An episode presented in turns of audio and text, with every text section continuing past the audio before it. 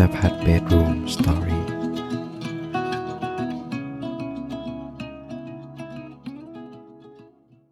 เรื่องที่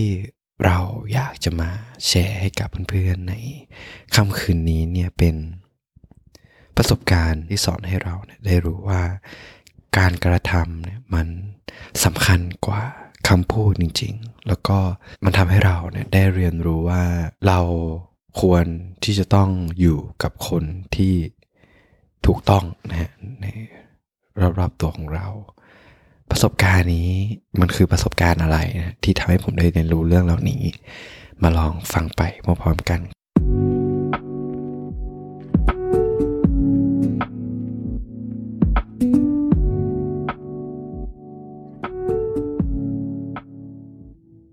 สวัสดีครับเพื่อนๆทุกคนครับยินดีต้อนรับเพื่อนๆเข้าสู่เพื่อนกันคุยจนดึกโดยมีกับผมโฟกณภัทรนะฮะที่จะมาชวนเพื่อนๆมานอนคุยกันก่อนนอนเกี่ยวกับ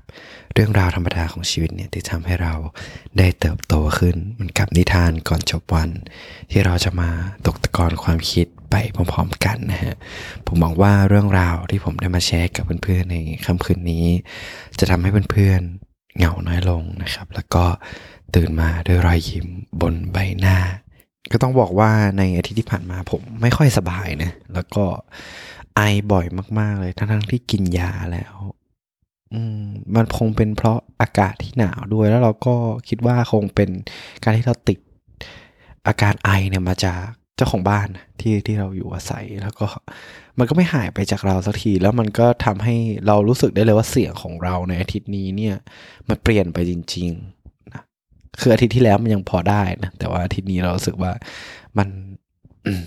ไม่ค่อยดีเท่าไหร่นะก็ต้องขออภัยเพื่อนๆมาในณที่นี้ด้วยในช่วงแรกนะของพอดแคสต์ของเราเนี่ยเราอยากจะมาแชร์เรื่องราวที่อยู่ในกลุ่มเพื่อนรับฟังของเราดีกว่านะเพราะว่าในอาทิตย์ที่ผ่านมาผมก็ไล่ๆดูเกี่ยวกับเรื่องของแบบโพสต์ที่เพื่อนๆโพสต์นะมาแชร์ความรู้สึกมาแชร์ความคิดกันแล้วก็อ่านมันมีเขาเรียกว่าการแลกเปลี่ยนความคิดเห็นการให้กำลังใจกันที่น่าสนใจมากๆแล้วก็เราอยากจะมาแชร์ให้กับเพื่อนๆได้ฟังกันนะในอาทิตย์นี้นะครับก็คือมีเพื่อนคนหนึ่งเนี่ยมาแชร์ความรู้สึกของตัวเองว่าหงุดหงิดที่ตัวเองเป็นคนไม่เชื่อมั่นในตัวเองจนทำให้เหมือนเราตัดสินใจอะไรไม่ได้เลยทั้งที่ตัวเองคิดได้แต่ทำไมตอนนั้นเราคิดไม่ได้นะเรากลับไปฟังความคิดเห็นของคนอื่นเสมอเลยสำหรับเราก็รู้สึกว่าเราก็เป็นคนหนึ่งเหมือนกัน ที่บางทีเรารู้สึกว่าเราตัดสินใจโดยที่แบบไม่ได้ยึดความคิดเราเพราะว่าบางทีเรากลัวว่าการที่เราตัดสินใจไปบางอย่างมันจะทำให้คนที่อยู่รอบข้างเราหรือคนนั้นที่เขาว่าพยายามตัดสินใจอย่างเงี้ยแบบเราไม่อยากจะ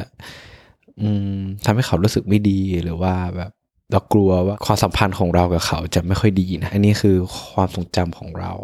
ที่เราเคยเป็นแต่ก็มีเพื่อนของเราคนหนึ่งชื่อว่าฟ้านะ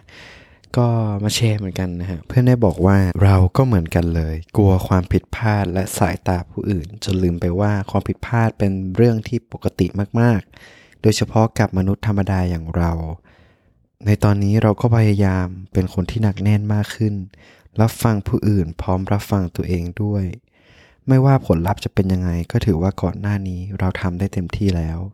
พยายามเลิกสนใจคนที่ตัดสินเราจากความผิดพลาดอย่างเดียวเพราะเราควรให้คุณค่ากับความพยายามที่ผ่านมามากกว่าผลลัพธ์เป็นกำลังใจให้นะคะถือว่าเราต่อสู้ไปด้วยกันค่ะเป็นความคิดเห็นที่เราอ่านเรารู้สึกอบอุ่นมากๆเลยนะแล้วก็ต้องขอบคุณคุณฟ้ามากนะครับที่มาแชร์ความรู้สึกให้กับเพื่อนของเราด้วยกันเนาะถ้าเพื่อนๆคนไหนนะครับอยากจะมาคอนเนคกันอยากจะมาทำความรู้จักกันก็สามารถที่จะเข้ามาร่วมกลุ่มเพื่อนรับฟังใน Facebook กลุ่มได้นะเราแนบลิงก์ไว้แล้วนะครับในช่องทางข้างล่างในพอดแคสต์ของเราเพราะผมเชื่อว่านะยังมีเราอีกหลายคนที่เรารู้สึกโดดเดี่ยวแล้วเรารู้สึกอยากจะมาคอนเนคกันตอนนี้เราก็พยายามหาวิธีนะที่จะทำให้พวกเราเนี่ยมารู้จักกันมากขึ้นนะครับผมก็จะพยายามในส่วนนี้ถ้าเพื่อนคนไหนสนใจก็สามารถเข้ามาร่วมกลุ่มกันได้เนาะ ในเดือนที่ผ่านมาเพื่อนๆเป็นยังไงบ้างครับสบายดีหรือเปล่าแล้วก็มีอะไรที่หนักสำหรับเราไหม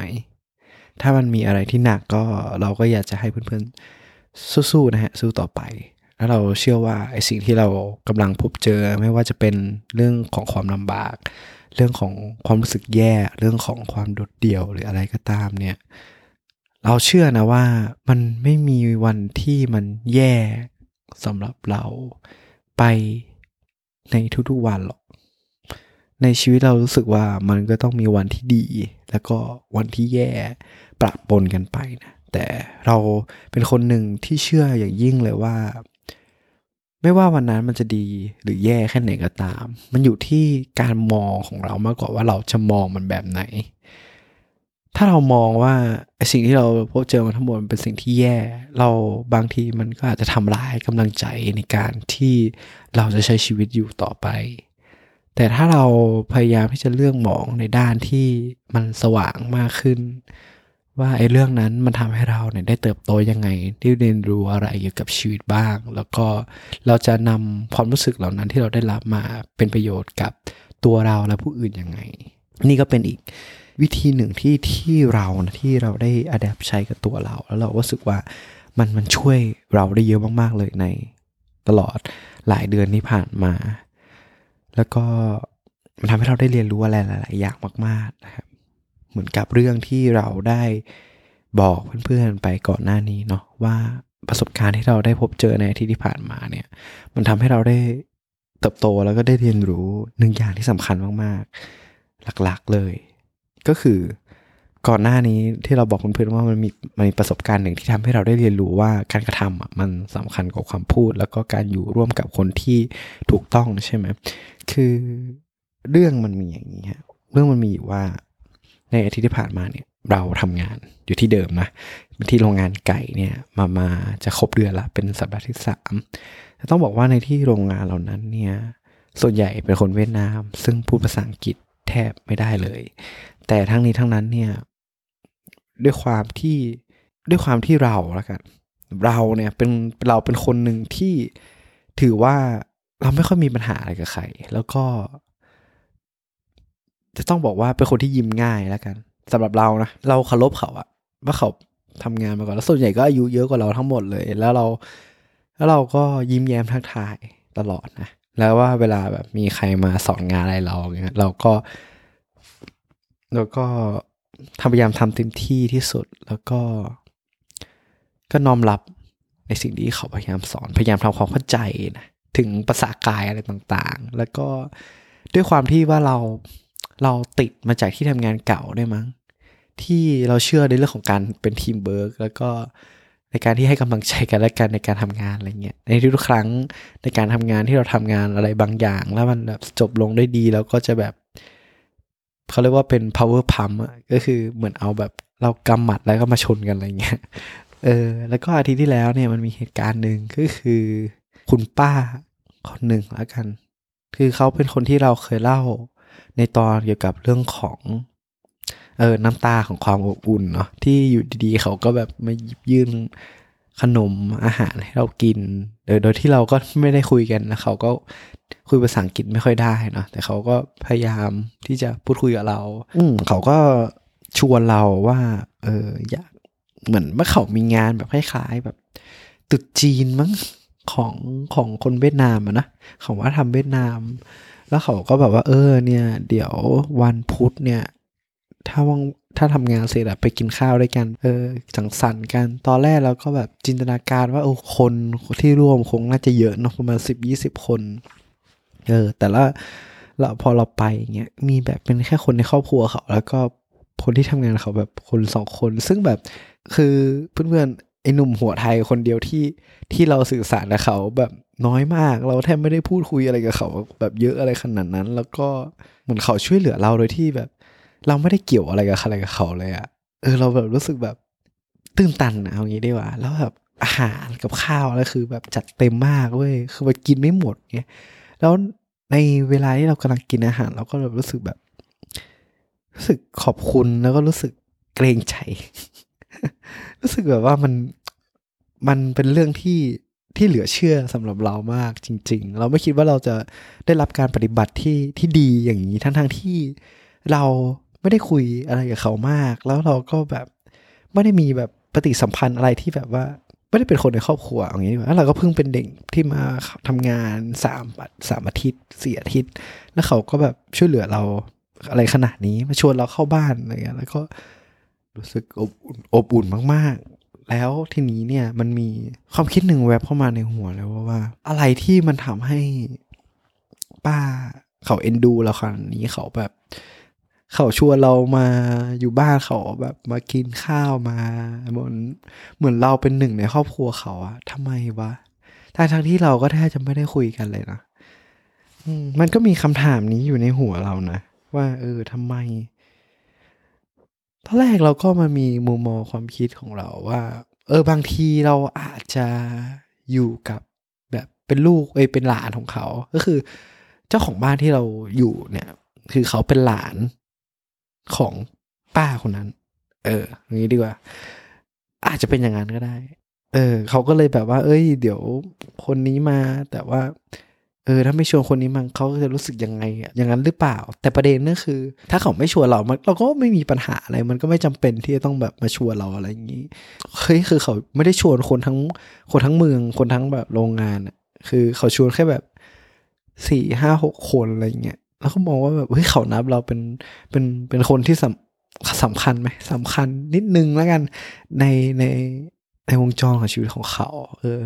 แล้วเราก็มาตั้งคำถามว่าอะไรวะที่ทำให้เราสามารถที่จะคอนเนคกันสามารถที่จะแบบมาเชื่อมต่อกันและกันได้เงี้ยแล้วก็ได้เรียนรู้นะเหมือนกับที่เราบอกเพื่อนๆเลยว่าแบบเราคิดว่าการกระทำปฏิสัมพันธ์ของเรากับเขามันสามารถเชื่อมถึงกันได้โดยที่เราแบบไม่จำเป็นต้องพูดอะไรเยอะแยะเลยอะมันทำให้เรารู้สึกว่าแบบบางทีการกระทำมันสำคัญกับความพูดจริงๆนะเว้ยคืออะไรที่เรากระทำกับเขาอะก็เหมือนกับสิ่งที่เราได้บอกเพื่อนๆไปก็คือเรายิ้มแย้มทักทายใช่ไหมเราพยายามน้อมรับพยายามแบบทำงานอย่างเต็มที่แล้วก็ให้กำลังใจกันโบกมือบ๊ายบายกันทุกๆครั้งเซฮายกันตลอดเวลาแล้วทีนี้เราคิดว่าอันนี้อาจจะเป็นสาเหตุหนึ่งหรือเปล่าที่เขาแบบชวนเราไปกินข้าวอะไรเงี้ยแต่ว่ามันมีส่วนหนึ่งที่เรามองว่ามันสำคัญมากๆแล้วว่ามันเป็นผลลัพธ์ของทั้งหมดก็คือในเรื่องของ mindset ของเรามากกว่าว่าเรา respect เขาเราเคารพเขาเรามีเบสพื้นฐานของความเชื่อของเราว่าเรามีมุมมองที่ดีกับทุกคนมากกว่าเอางี้ดีกว่าเราไม่ได้แบบแบ่งพรรคแบ่งพวกเราเพราะว่าเราเป็นคนไทยหัวเดียวกระเทียมรีบมาเนาะเราไม่ได้แบบอีโก้จัดโดยแบบไม่คุยกับใครมากอะไรเงี้ยเราพยายามที่จะปฏิบัติสัมพันธ์เคารพทุกคนนั่นแหละเราก็บอกว่าบางทีอ่ะคือมึงเราไม่จำเป็นต้องพูดอะไรกันเยอะก็ได้นะเว้ยแบบคนที่เข้ามาในชีวิตอะไรต่างๆไม่จำเป็นที่แบบว่าต้องพูดอะไรมากสมัยแต่ก่อนเราแบบพยายามเราเชื่อนะว่าแบบเราจะพูดแบบคนอื่นยังไงว่าเราจะแบบพูดยังไงให้เขามาชอบเราแต่เอาความจริงแล้วว่าไม่จำเป็นต้องคิดถึงจุดนั้นนะเราต้องคิดถึงรากที่มันอยู่ในตัวเรามากกว่าว่าเรารู้สึกกับเขายังไงในความเชื่อของเราลึกๆเรารู้สึกกับเขายังไงเอางี้ดีกว่าแล้วในท้ายที่สุดอะ body language หรือว่าลักษณะท่าทางกันที่เราแบบเจอหน้ากันทุกวันการที่เราปฏิบัติตัวกับเขาผ่าน body language ผ่านสีหน้าของเรามันจะออกมาเองแล้วเรารู้สึกได้เลยว่าคำพูดมัน effective น้อยมากๆอะในตามความเป็นจริงแล้วอะนั่นแหละไม่ว่าเราจะพูดคำพูดเรามันจะสวยหรูแค่ไหนก็ตามไม่ว่าเราจะเก่งในเรื่องของการพูดมากแค่ไหนก็ตามแต่ว่าถ้าข้างในใจลึกๆของเราอ่ะเรารู้สึกไม่ดีอย่างนั้นเรารู้สึกไม่ดีกับใครอ่ะในท้ายที่สุดอ่ะคนที่รับสารเราเขาก็จะรู้ออกของเขาเองแหละในท้ายที่สุดเราคิดว่าถ้าเรามีความเชื่อมีมุมมองกับผู้คนรอบตัวเรายังไงในท้ายที่สุดผู้คนที่อยู่รอบตัวเราก็จะปฏิบัติตัวกับเราตามนั้นนี่คือสิ่งที่ผมได้เรียนรู้นะแล้วก็อยากจะมาแชร์กับเพื่อนๆให้ฟังกันนะฮะก็ต้องขออภัยด้วยถ้าเสียงของผมบางทีมันอาจจะดูบกพร่องไปบ้างนะฮะก็ต้องขออภัยมาณที่นี้ด้วยจริงๆผมหวังว่าอาทิตย์หน้าผมคงจะดีขึ้นนะเดี๋ยวเราก็มาลองดูกันครับว่าในอาทิตย์หน้า เรื่องที่เราอยากจะมาแชร์เพื่อนๆคือเรื่องอะไรนะถ้าเพื่อนๆคนไหนชอบนะฮะแล้วก็คิดว่าตอนนี้มีประโยชน์กับเพื่อนๆก็อย่าลืมเชิญกดให้กำลังใจด้วยการกดให้รีวิวนะครับใน Spotify Podcast หรือว่าใน Apple Podcast เพราะว่าทุกๆดาวที่เพื่อนๆมอบให้มันทำให้ผมมีกำลังใจในการทำ Podcast มากขึ้นจริงๆนะฮะหรือว่าให้ดีกว่านั้นก็เพื่อนๆสามารถที่จะแชร์กับเพื่อนของเพื่อนๆนะครับให้มาอยู่ร่วมกันในห้องนอนห้องนี้เพื่อนๆสามารถที่จะเข้ามาจอยกันได้นะในกลุ่ม Facebook Group นะฮะชื่อว่ากลุ่มเพื่อนรับฟังที่เราจะมาคอนเนคกันมาพูดคุยกันมาสร้างมิตรภาพใหม่ๆด้วยกันนะครับก็สำหรับค่ำคืนนี้นะครับเรื่องที่ผมอยากจะมาแชร์กับเพื่อนๆก็มีเพียงเท่านี้ผมหวังว่าเพื่อนๆในที่นี้เพื่อนจะมีอาทิตย์ที่ดีนะเจอเรื่องดีๆเข้ามาในชีวิตถ้าเพื่อนๆคนไหนกำลังเจออุปสรรคอะไรบางอย่างอยู่ผมก็อยากให้กำลังใจเพื่อนๆให้เพื่อนๆสู้ๆนะฮะผมเชื่อว่า